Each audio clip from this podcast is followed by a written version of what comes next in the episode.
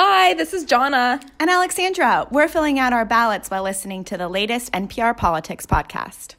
This podcast was recorded at 2:09 p.m. on Wednesday, October 31st. Things may have changed by the time you hear this. Okay, here's the show. Well, hey there, it is the NPR Politics Podcast, and we're here with an election guide to help you figure out what you ought to pay attention to as the results roll in on election night. I'm Asma Khalid, political reporter. I'm Domenico Montanaro, political editor. I'm Kelsey Snell, I cover Congress. I'm Scott Detrow, I also cover Congress. So, we're going to walk through what we will be paying attention to on Tuesday night. Uh, but first, let's talk about the big picture. It seems increasingly likely that we could have both a blue wave and a red wave, depending on how you look at things.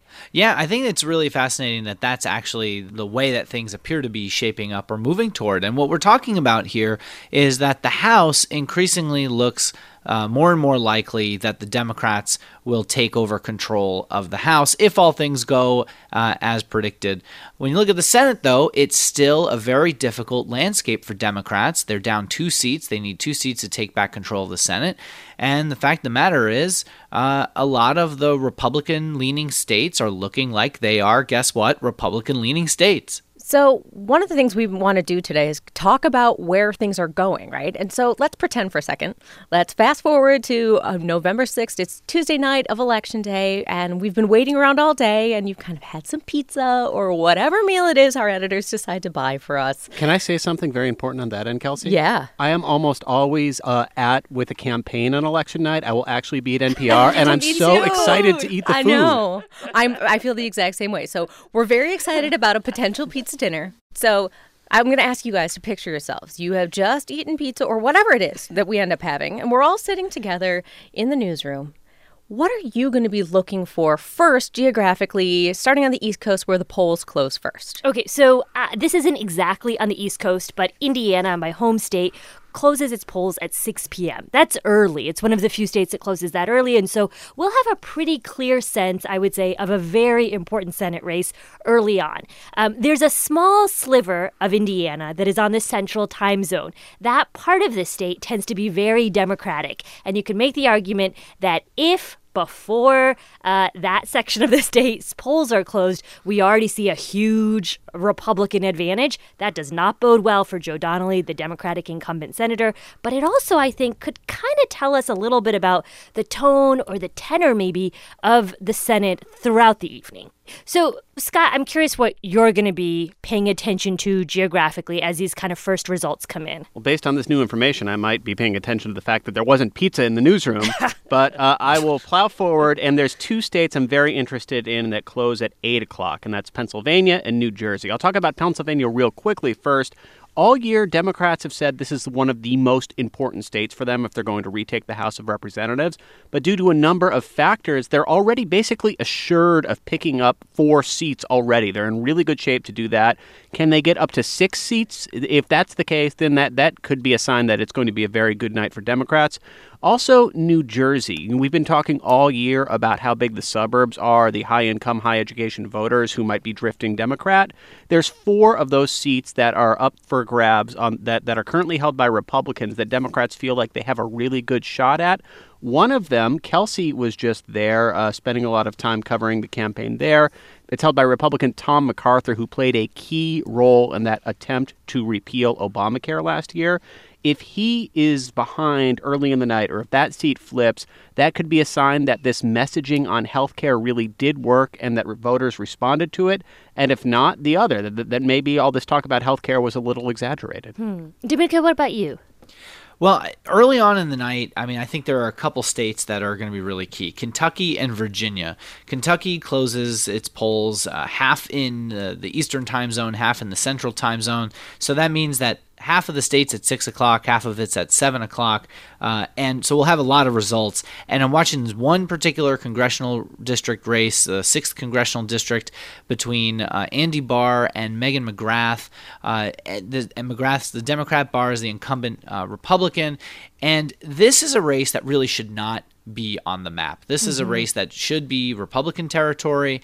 And if this race is, uh, you see McGrath leading for much of the night and the Democrat is doing well there, that's a pretty good sign that the wave will be building. The first place I'm looking is Florida. Okay. Now, Florida is really interesting because it has just races that we're watching at every part of the ballot. So, from congressional races, really tight congressional races, like the district just south of Miami, Carlos Curbelo just came back from there, and that one is going to be a nail biter. It'll give us an idea if that happens to go for Republicans. It'll give us an idea of you know which way the electorate is tilting. We're also looking at the Senate race there, which is also expected to be really tight between the current governor Rick Scott and Bill Nelson, the current Democrat senator. I, this is one of those races that, if it goes for Democrats, we will have a good idea of the fact that you know Democrat this wave starts to look real, and we're also looking at the governor's race there. So there's just a lot to see in Florida. One other thing to look at in this first wave of states is governor's races.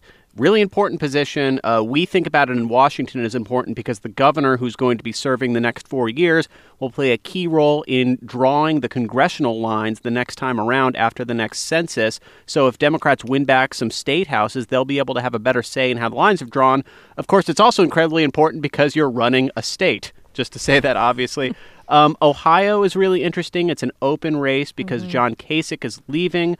The Democrats look like they have a good chance to pick up the state house in Ohio, and that's interesting given how hard Ohio broke for President Trump in 2016. That you could have Democrat Richard Cordray and Sherrod Brown win another term in the Senate in that state. And two other East Coast races that are really interesting that Democrats are really going to be paying attention to is that Florida governor's race where Andrew Gillum is running, and Georgia where Stacey Abrams is running. They're both trying to win uh, for the first time in those states as as African American candidates. If they're successful, Democrats are going to read a lot into it and say, "Hey, we don't need to be moderate. We don't need to be Republican light if we're trying to win in Republican leaning states.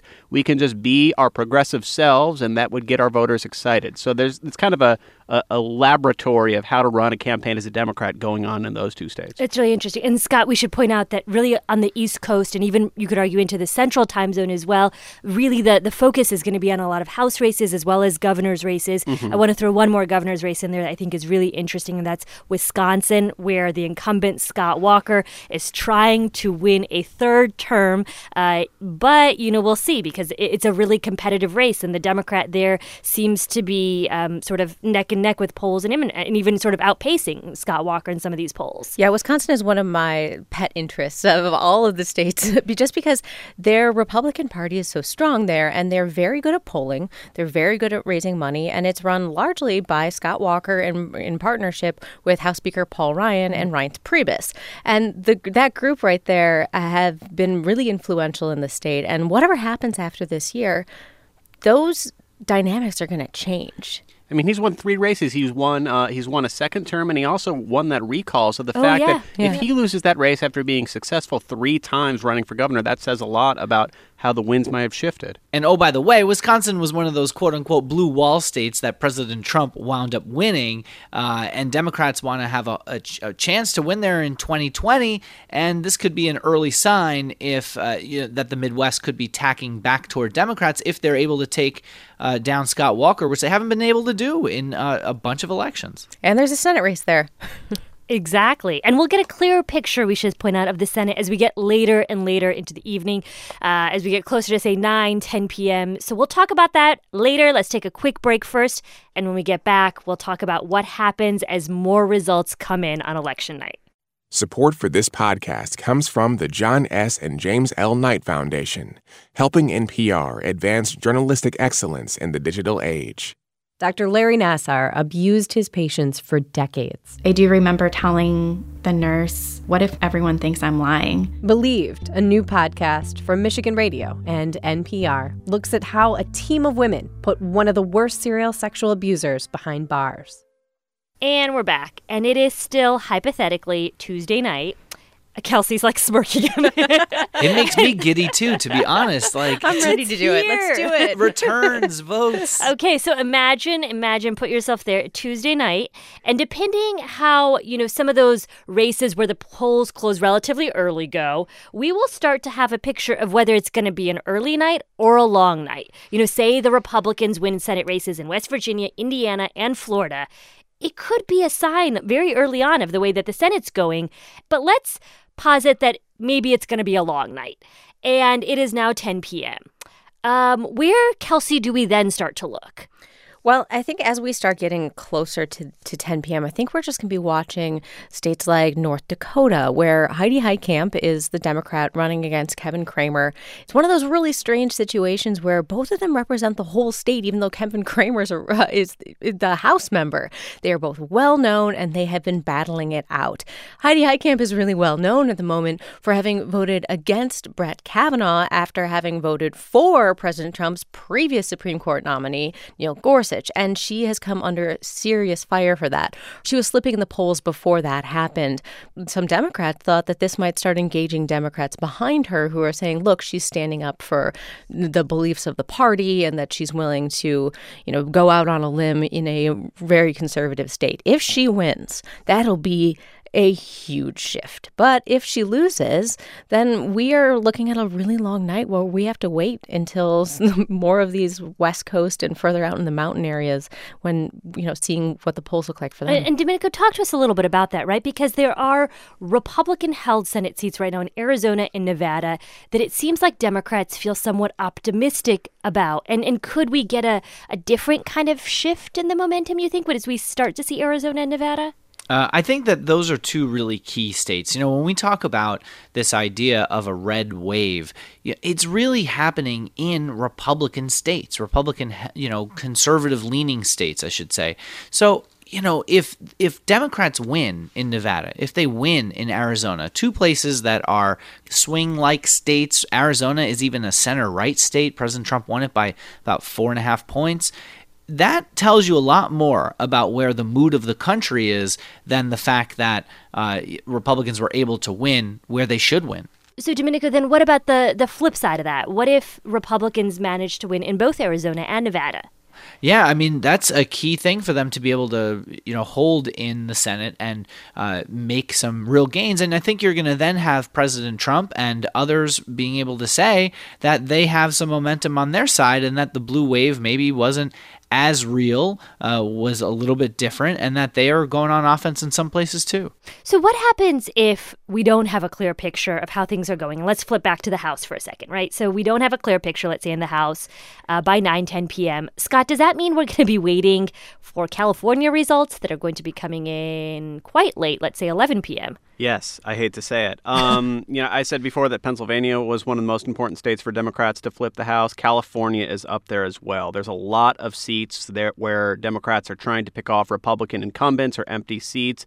Again, trying to w- ride that suburban wave. But if uh, if all the polls are overestimating Democratic support, and if Republicans are running stronger than we think they are, and these races are really close, it could take a very long time. California is a state where a lot of people vote by mail. You can actually wait a couple days after election day for ballots to come in to be counted, as long as they were postmarked by election day. If these are close races, we might not even know by the time we go to sleep Tuesday who's in control of the House. We might have to wait into the next few days. Democrats have been saying this for a while, warning that even though they feel good, they feel like their margins would be very small in a lot of these races, that a lot of these races would be close. So there could be a lot of waiting for these ballots to come in or possible recounts to tell us who's in control of the House. So, so, I mean, what does that mean, though? Right? If it's midnight, you're ready for bed, you're brushing your teeth, and and it, the results have not been called at this point. I mean, Kelsey, does do we get a, a sense of the way that each party's momentum is shifting if this is an early night or a late night. If this is a late night and it drags on for days, not just a late night, just a long wait for all of the results to come in, it makes it harder for either party to claim a clear mandate. And it makes it much harder, particularly if you're the Democrats coming in, if Democrats do take the House, to come in and say that they have a clear mandate on a lot of the investigative work that they want to do, probing into the president's tax records, his the buildings he owns, uh, the, the so basically the emoluments issue that we've mm-hmm. talked about in the past, and the Russia investigation. They want and need this momentum so they they can say that they have the the American people want them to investigate this president president.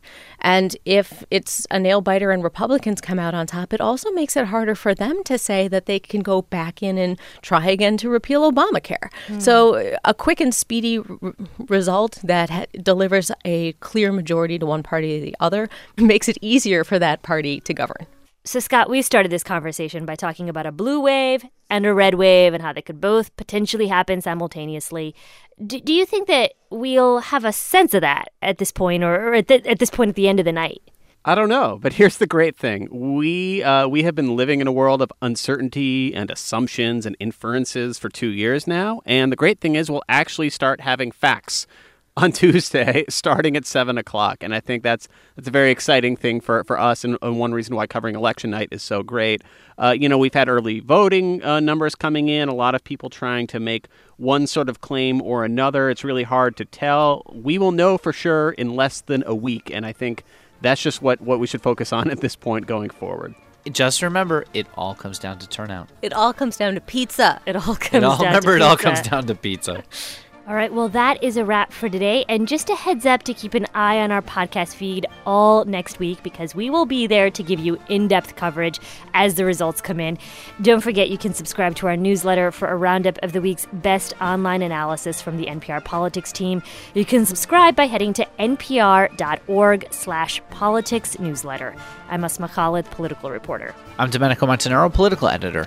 I'm Kelsey Snell, I cover Congress. And I'm Scott Detrow, I also cover Congress. And thank you for listening to the NPR Politics Podcast.